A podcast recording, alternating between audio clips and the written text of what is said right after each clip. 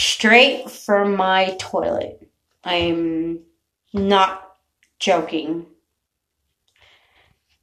I've had a problem with I had a stomach flu for the past day and a half, so um, there's been a lot of stomach flus going around in Albuquerque from people not washing their hands, um, from not cleaning their clothes, from not taking a bath and not washing um, parts of their fingernails, not wearing gloves. So all those people in the food industry and all those people that are serving fucking food, please wash your fucking ass. Wash your clothes. Wash your fingernails.